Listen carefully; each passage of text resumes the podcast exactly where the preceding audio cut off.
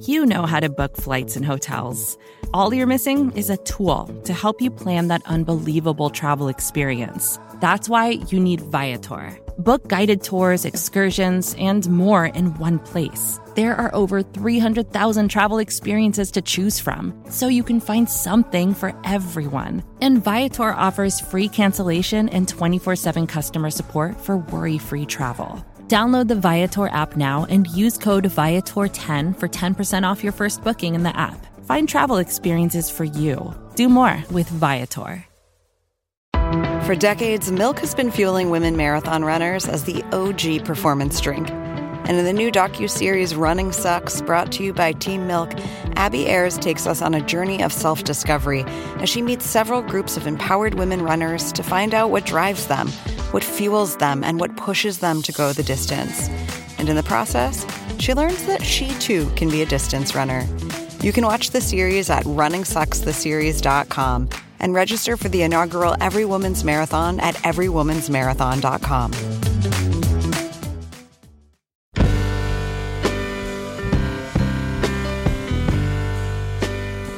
Hey, welcome to the Long Form Podcast. I'm Aaron Lammer. I'm here with Max Linsky, and unfortunately, not Evan Ratliff. Hey, Evan. Sorry, miss We're- guy. Hey, uh, we could just pretend he's here. Evan, pipe down enough.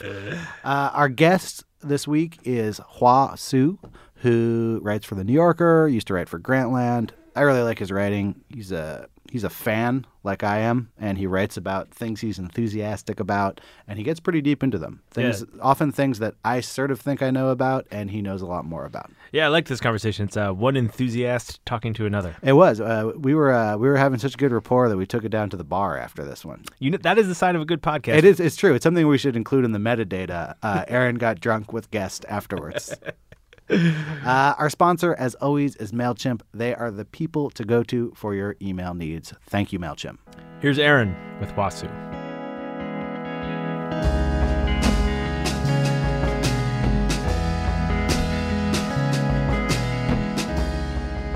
Welcome, Hua Hsu. Thanks, Aaron. Thanks for coming in. Um, so you are a professor. That's right. Yeah, How long have you been teaching? uh, I've been teaching at Vassar since 2007. So uh, yeah, I've been there 10 years. Wow. Was teaching a primary ambition for you, or something that made sense to do to make a living while writing? I think when I was a college student, the life of a college professor seemed pretty cool. Yeah, You me know, too. You know, they have these great offices full of books. like that, your vocation is to collect things, and I've always been into collecting just ephemera, books, records, stuff like that. So I thought, why not try and monetize all my hobbies by becoming an academic? Um, I guess when I started grad school, I always left myself the out that, you know, if you don't finish, you could just write or do something else. At the time, I thought that would be like a really lucrative profession.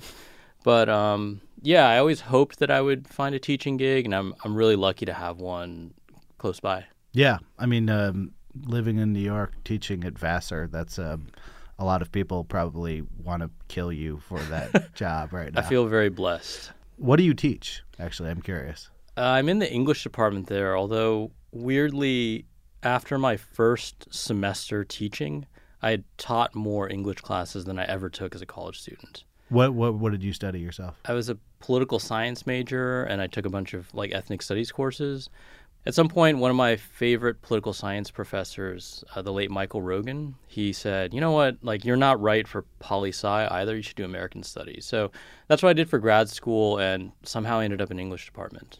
I was going to say, looking over your uh, body of work, um, you've published an incredible amount of articles for a person of your age. Definitely into the hundreds, possibly past 200, I would say. I lost track.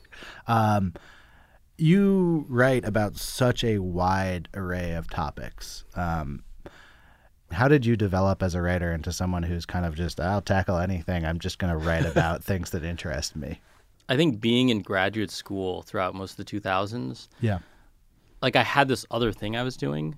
So why not use journalism as this excuse to just, you know, learn a ton of shit about all sorts of different topics. And I think that's the main thing I distinguish like between the two. Um, I just love immersing myself in some material for like two or three weeks and coming out of it with a piece of writing, and that's just really different from how academics work. You know, you you spend two to three years to write, you know, a forty page article. I just finished your book, um, which is out now. I think yes, floating. Yeah, yeah, it's floating, out. Uh, it's called A Floating Chinaman. It's the story of how books uh, can frame people's understanding of an entire country and ethnic group. Um, so you take um, a book that caused a huge ripple, Pearl Buck's The Good Earth, and in many ways influenced how people looked at China in a mass way for decades to come afterwards. But then you go a step further and don't focus on that book particularly, but you take sort of the topics that are brought up by that book, refracted down to this kind of tiny human, very empathetic and kind of eccentric story uh, of this one writer. Did you have that whole that whole uh, elaborate tableau when you started, or where did you start with with the characters in the book? Yeah, when I started it, I was a grad student doing American Studies, and I was just interested in Asian American stuff. But I ended up in a program that didn't really have many people I could work with. Yeah. And so one of my advisors said, well, you know, Pearl Buck is this fascinating character because it's true. I mean, she wrote The Good Earth in the early 30s, and up until I would say deep into the mid 60s, many many americans like millions of americans would still refer to that book as like this is the book that told me to admire the chinese um, the problem is i didn't love the book um, i remember reading it in middle school and having just a really strange experience with it It's kind of a weird book in retrospect. totally i mean i think in a way you couldn't write that book now and it not be referred to as appropriation Yeah. but I think it, that sort of does her a disservice because you know she knew Chinese, she grew up there, et cetera, et cetera. Um, she's far more interesting than I gave her credit for being. But as I was writing the book, I kept thinking I don't really want to just write this book about Pearl Buck. Like, and at this time, I was also writing a lot of like hip hop journalism, Yeah. and so I was really interested in. It was right around the time of Jay Z and Nas, and soon thereafter, like 50 Cent emerges. And I was just really fascinated with sort of the power of beef and how like dissing the person right ahead of you could help you make your mark.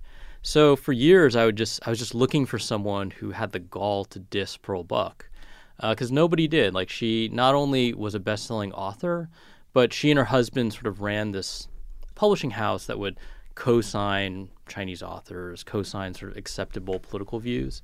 So it wasn't until I found Tsiang that I felt like, no, now this is a book. He's he's kind of the the prototype of the eccentric failed writer. Anyone who's worked in publishing has met some version of, of this person.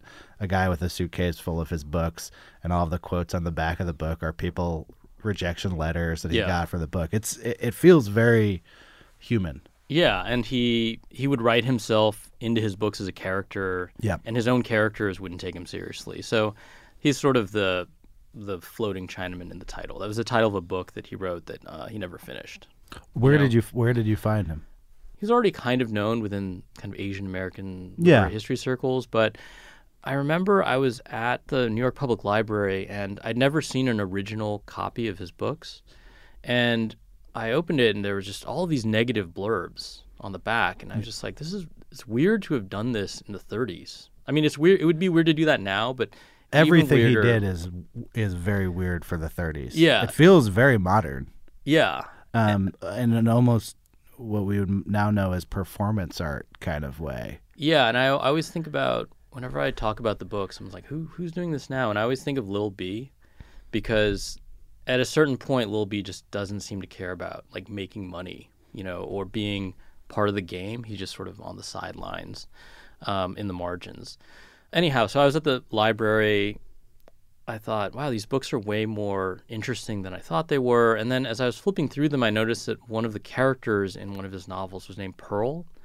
And then I read it, and then at the end of the book, it's revealed that these characters are the cousins of Pearl Buck and her characters. And I was like, that's wild. And and now I've found my foil. Um, but in the academic world, I mean, I feel like I've I've kind of run into people who think it's strange to write a book about someone so obscure. But I don't know. That just that's what I've always been drawn to when writing about culture. You know, just the people who could have been, or the people who never made it, or people who just offered an alternative. Yeah. You've written about present day artists. Um, you write profiles, you write critically about music and comedy. What's it like writing about a person who was doing something that felt quite modern but was doing it in the 1930s as opposed to, say, I just reread your um, Hannibal Buress profile from the Fader. Like, how how is it different trying to talk about an artist uh, from that period? sounds bad, but one thing is you know that this person will never read what you wrote. I mean, maybe his ghost will or something, but I think that that gives you a little bit more license to speculate as to like a narrative arc or you know things like that. Yeah. Well, the the sort of the specter of failure looms so large Yeah. over the book. I mean, an important part of the book and an important part of that character in the book is you would probably never know about this if you were a contemporary of Tsiang's Yeah. because he is so deeply obscure and and in some ways is um, actively working against his own success by Totally. um, alienating people, badgering people, um, doing things that that would cause you to never know he exists in a way. Um, that seems like a big difference. I mean, you wouldn't be writing a profile of a deeply failed artist probably today. Yeah, and if you did, it would be pretty troubling in tone. It'd be kind of I mean, brutal. Yeah, I mean, it would just be one of these weird, like, look at this crazy exotic. You know, you know what I mean? Like, Yeah. there's there's definitely a type of article that that does that. But yeah, the, a central theme of the book is just failure and sort of how it compels people sometimes to be more creative, more innovative.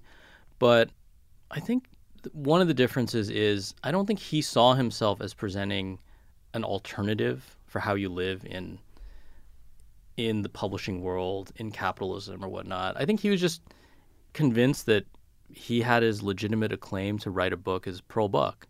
And so now, you know, 80 years later, I can kind of rhapsodize about how he was presenting an alternative to to life as it was. Uh, and there's something there that, you know, you can't do in the present. Like it's harder to point at moments in the present and say, yes, this is this is a fleshed out alternative to how life is right now. Deeper and deeper as I got into the book, I thought that maybe there would be some redemption for him, and like, well, especially when he uh, when he moves to Hollywood, Yeah. becomes a bit actor. I was like, oh, he's gonna get like a, a great part, and he's gonna like be a great success as an actor. So nah, nah, nothing like that. Well, to me, he was sort of redeemed in that, um, and I guess this is, insofar as an academic book would ever need a spoiler alert. yeah, The spoiler is that you know he ends up in Hollywood. He becomes just sort of the generic Oriental, quote Yeah. unquote, in different Hollywood movies. But he's also surveilled by the FBI and the INS. And I mean, it's a little weird to put it this way, but I felt kind of proud when I found those FBI files. I thought, you know what, this your your literature has staying power. Right. Like someone is reading it and taking you seriously. Granted, you know they're taking it seriously to vet whether or not you're actually a danger to the country. But in a way, I feel like had he lived and had he known that, um, he would have really appreciated that. He would have found it kind of amusing.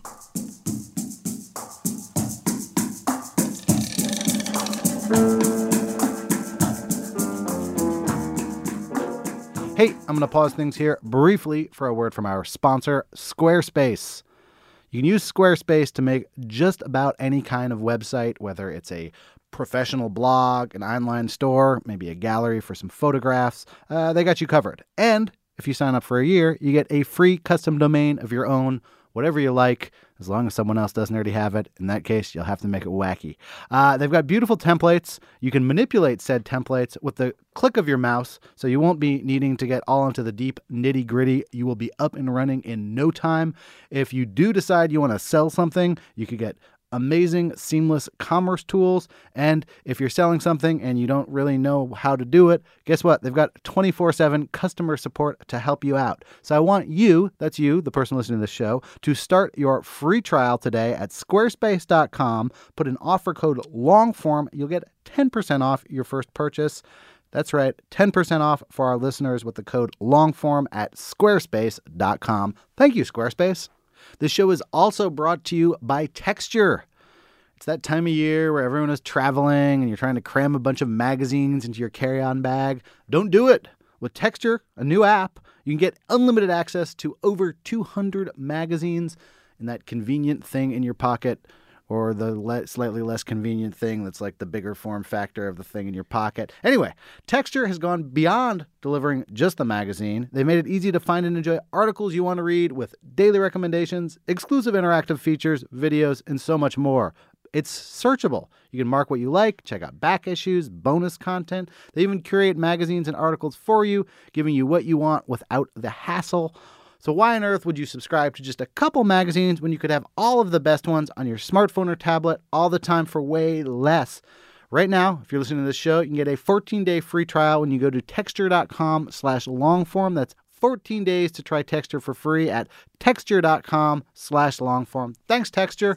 Here I am back with Hua Hsu.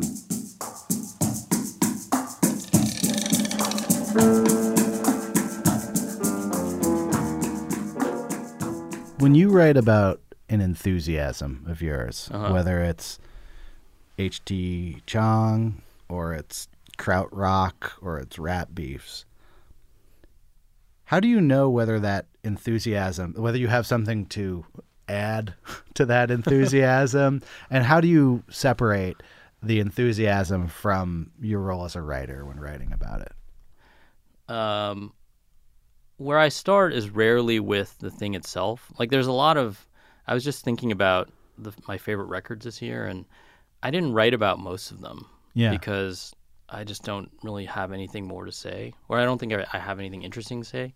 I think I usually start with a curiosity about like the world, which sounds kind of weird and pretentious, but I'm just really interested in what it's like to be alive right now. Yeah. And I might have some question about how technology mediates our life or how fandom works now or what it's like to listen to music um, through a computer rather than a stereo. So I have these, you know, curiosities about the world, and then I, I just need to find something to funnel that through. Do you bounce off editors a lot? I do, I do, and I think I I develop a lot of ideas that I'm curious about just talking to my friends, and uh, so I, I think when I'm writing, I often go through my old like GChat transcripts or old emails. Yeah. When you bring a, uh, an idea from GChat Uh-huh. and you bring it to an editor and you're like, hey, you know, I was talking to this guy about this. I don't know. I think it's something there.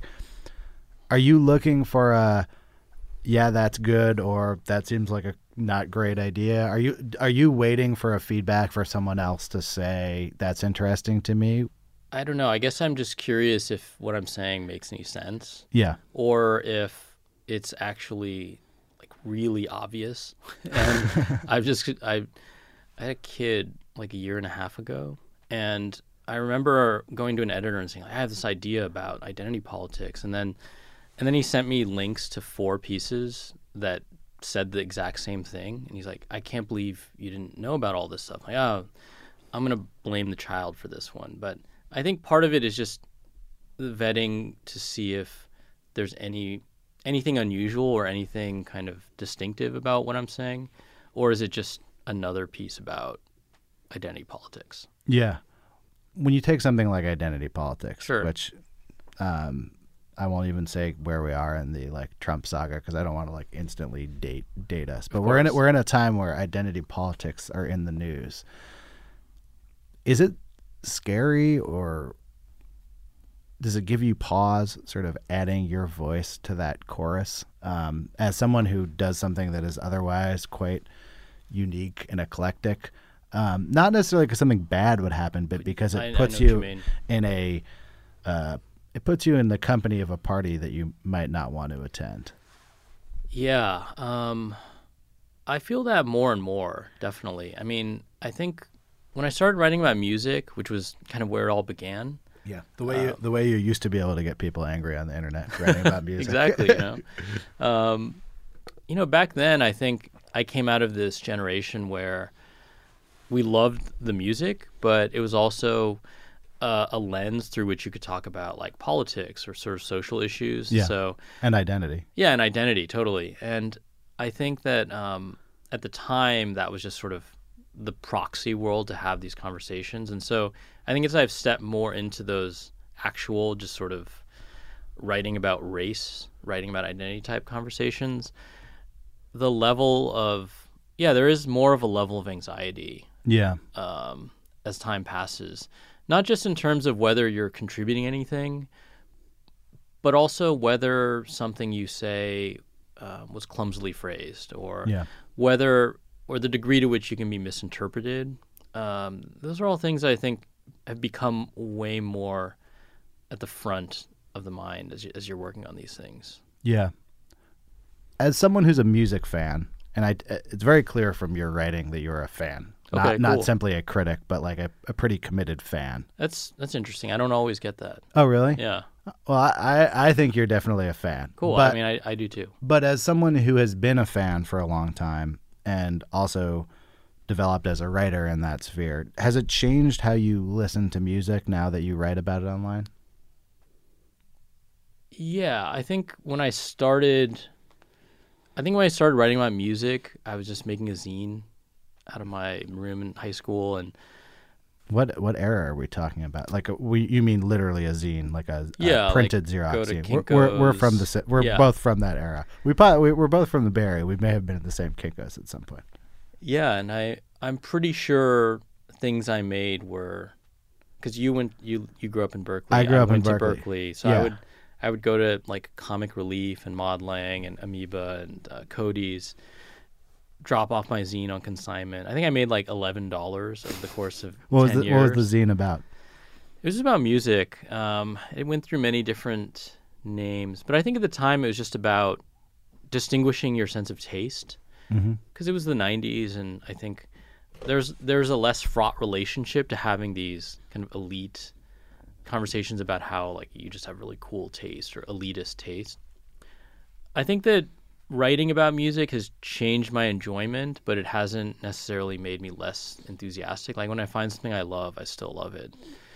I think DJing, which is something I started doing in the late 90s, changed it more because it was a chance to see people kind of interact with music Yeah. in a way where when I'm writing, I'm really just thinking about how I interact with music in that moment. But um, you know, when you're when you play music out, you sort of see it, and it just really changes your perception of what's good or bad or useful. What music were you into in, in the period where you were making zines and, and starting to DJ? When I was making zines, it was mainly I think it was a pretty generic kind of '90s pavement and Wu Tang Clan kind of thing. Yeah. stuff that seemed independent or alternative. And then when I started DJing, it was mainly kind of like hip hop and disco. So What's it like seeing your own students kind of reaching that same stage of their development in 2016? yeah, I definitely feel like a vampire sometimes, just sort of leeching off the life energies of my students. Uh, I mean, I learn a lot about new bands, new Yeah. acts, things like that. It's cool to see them struggle with some of the same questions or some of the same enthusiasms that I had, but their context is so different. And I think their approach to history is really different as well. yeah. Acquiring knowledge is no longer like a struggle. So Yeah. I think that's one of the main differences. Um, Do they even have the idea of the collector still? Like, I was also a collector. I also grew up around Amoeba Music in Berkeley, California, which was a great place to buy a lot of vinyl for Yeah. one to five dollars. And I think my identity as a consumer of art then was like that of the collector completist. Yeah. Not that in the modern context I was that much of a collector completist, but that was the only way to access the past was sort of through acquisition and sort of discipline and organization and those kind of things. And that now that must be out the window, I would think. I don't know if it's totally out the window, but I do think that a huge difference, you know, if you're making zines, if you're buying records, it's sort of like a hands-on lesson in how like the means of production work or like how distribution works.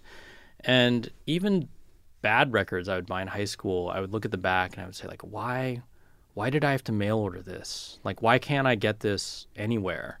Um, so I think that kind of material culture, kind of the history that you can glean from objects, it's very different now because No more import releases. yeah, like there's no longer the sense of like injustice or kind of weird pretentious pride in having that. Yeah. Um, everything just the fact that everything is accessible means you no longer have to look at the zine and wonder like what had to happen for this to end up in my possession.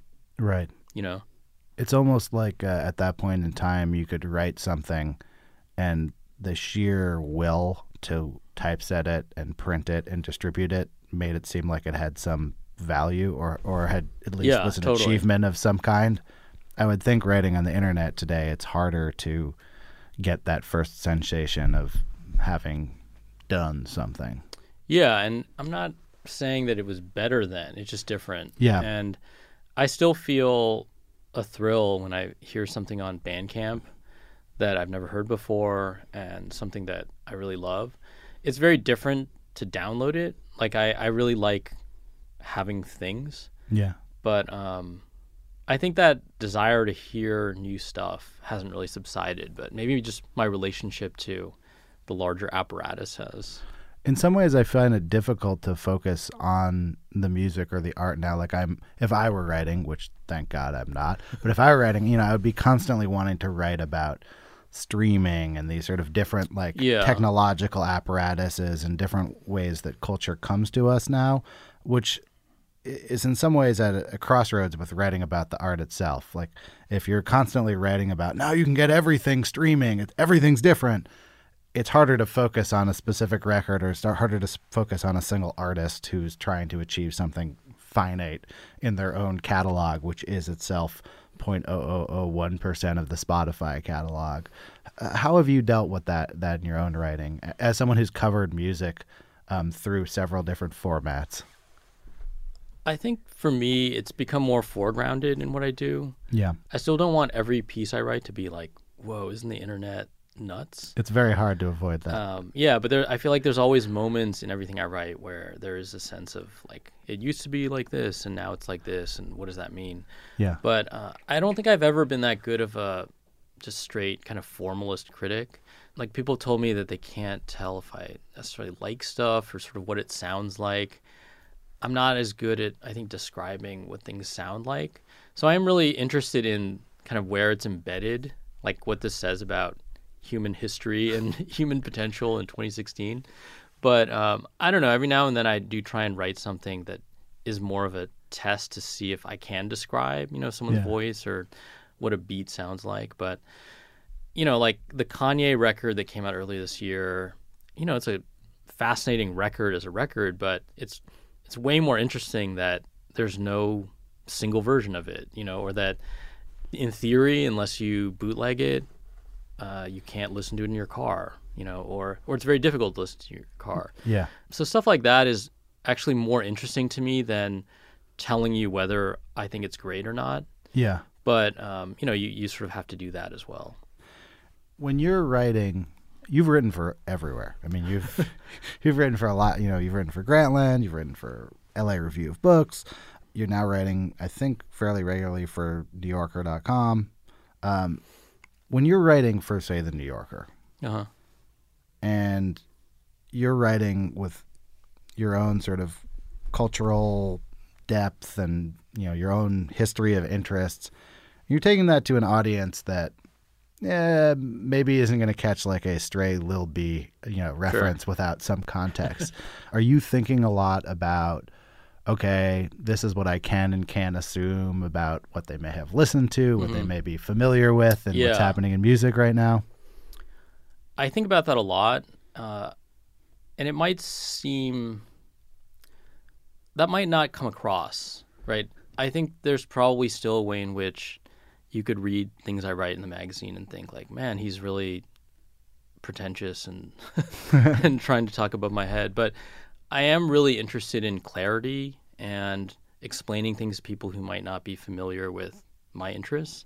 So that's something I, I really try and do. Um, in part because my parents try and read everything I write.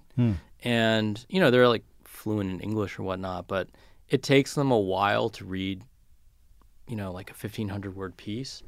And I never really want anyone to feel like they can't participate when I'm writing. So whether I'm writing about like race and politics or writing about like music, like I kind of want anyone to get some value from that. Um, whether or not they agree or whether or not they have an opinion on my opinion. But I think at the New Yorker, you know, like you are very conscious of the fact that at least on the print side, the average age of the reader is like 78. yeah, much older than say the average reader of like Pitchfork or Yeah. Stereogum. So I think that's folded into it and weirdly I think it works for me because as a teacher, as an academic, like that's what I do. Like I like introducing people to new ideas in a way that makes sense to their lives. Are your parents immigrants? Yeah, they both came in like the early 70s. And I remember as a kid, my dad telling me that when he moved to the United States, he subscribed to the New Yorker. And then he just returned it after he's like canceled it after a month because he had no idea what any of it was about. And, you know, at the time, it certainly wasn't a magazine for like a Chinese immigrant fresh off the boat or off the plane, rather, um, in the early 70s. And I don't know. I always think about that. I always think I kind of want my dad to understand, even though he's not that interested in Dr. Dre. Like, I still think, you know, I want him to be able to glean something from this. And I also want someone who is like a Dr. Dre stan to think, like, oh, I never thought about this that way. What does your father think of your work? I don't. I think they're into it. I think they've they've gotten over the fear that this is not a way to make a living. Which well, well, they're right. yeah, um, I think they've really come to appreciate it, but um, I don't know what they think piece to piece. I think sometimes they pick up on things that um, I didn't see, but um, yeah, I think they enjoy trying to figure out these things. And I remember my parents weren't into me listening to hip hop when I was younger, and now they'll send me articles about you know like rappers and lawsuits and things like that. So. What I mean, what what did they want for you? I don't know. This definitely isn't meant to become like a tiger parent thing because my parents were actually very chill. Yeah. But I think part of the whole like model minority immigrant ethos thing is it's a lot easier to excel in fields where there's there's a very um, predictable metric for success. You know what I mean? So like you go into math or you go into sciences because there's a right or a wrong answer.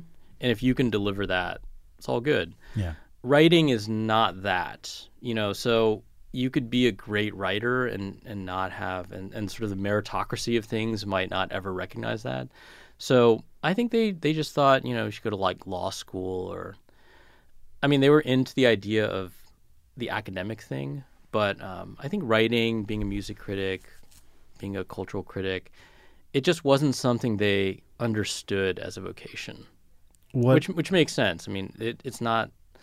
Uh, when I was a kid, my dad would read Rolling Stone, but I don't getting think. this impression of your dad is this guy who's just constantly like being disappointed by like various pop culture. Ma- Yeah. "Ah, people is terrible.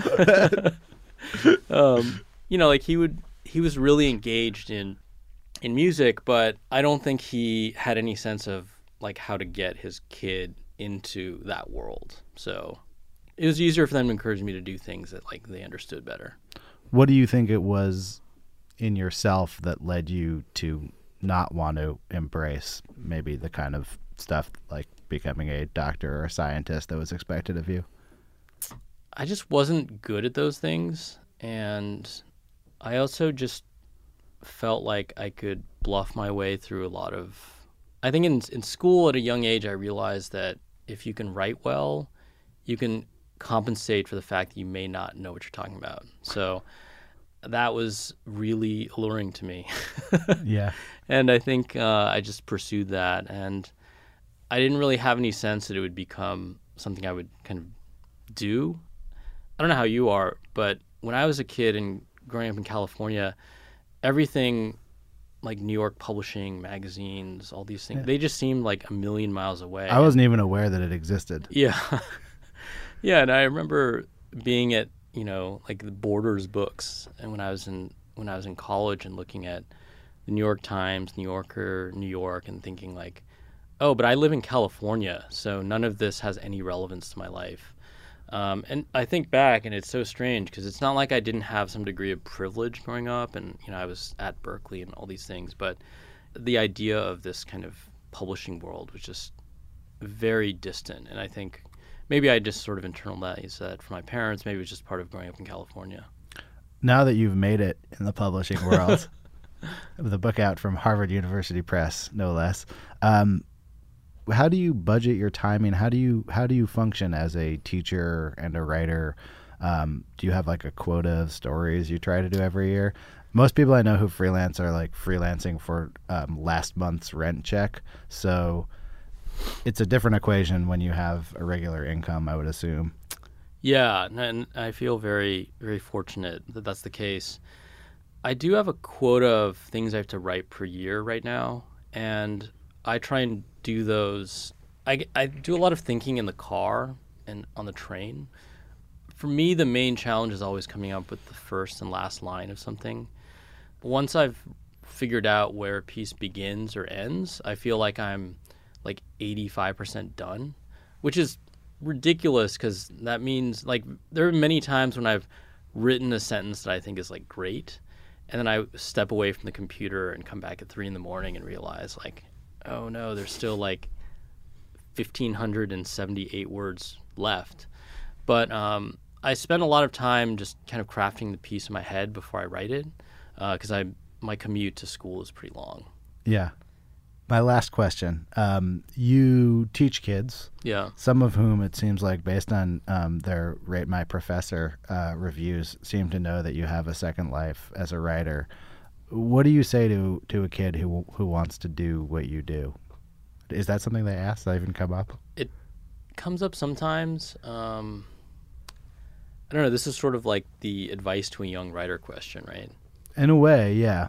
But I guess the difference is the climate for writers is now totally different than when you were making zines. It is. But it doesn't seem any easier to sort of as a student figure out how you would get from point A to point B. Do you does anything strike you as uh, valuable along that route? Yeah, I like when I was in college, the idea of being an academic but also writing for a public audience was it wasn't encouraged. Even when I was in grad school, it wasn't like a thing you did. And so it's been really fortuitous for me to to do what I do now because I think if I'd been if we'd been having this conversation 10 years ago, like I would have had to make a choice, one yeah. or the other.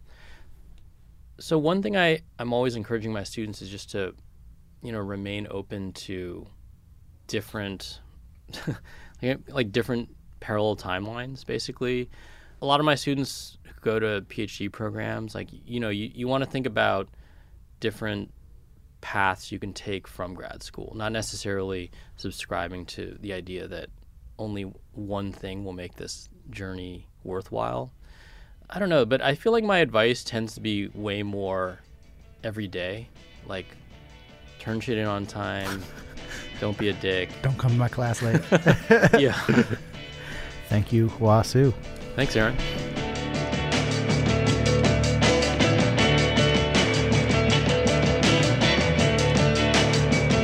That was the Long Form Podcast. Thank you very much to Hua Hsu for coming in. Thanks to my co hosts, Max and Evan. Thanks to Janelle Pfeiffer, our editor. Thanks to our intern, Courtney Harrell. Thank you to our amazing sponsors, MailChimp, Texture, and Squarespace. We'll be back next week.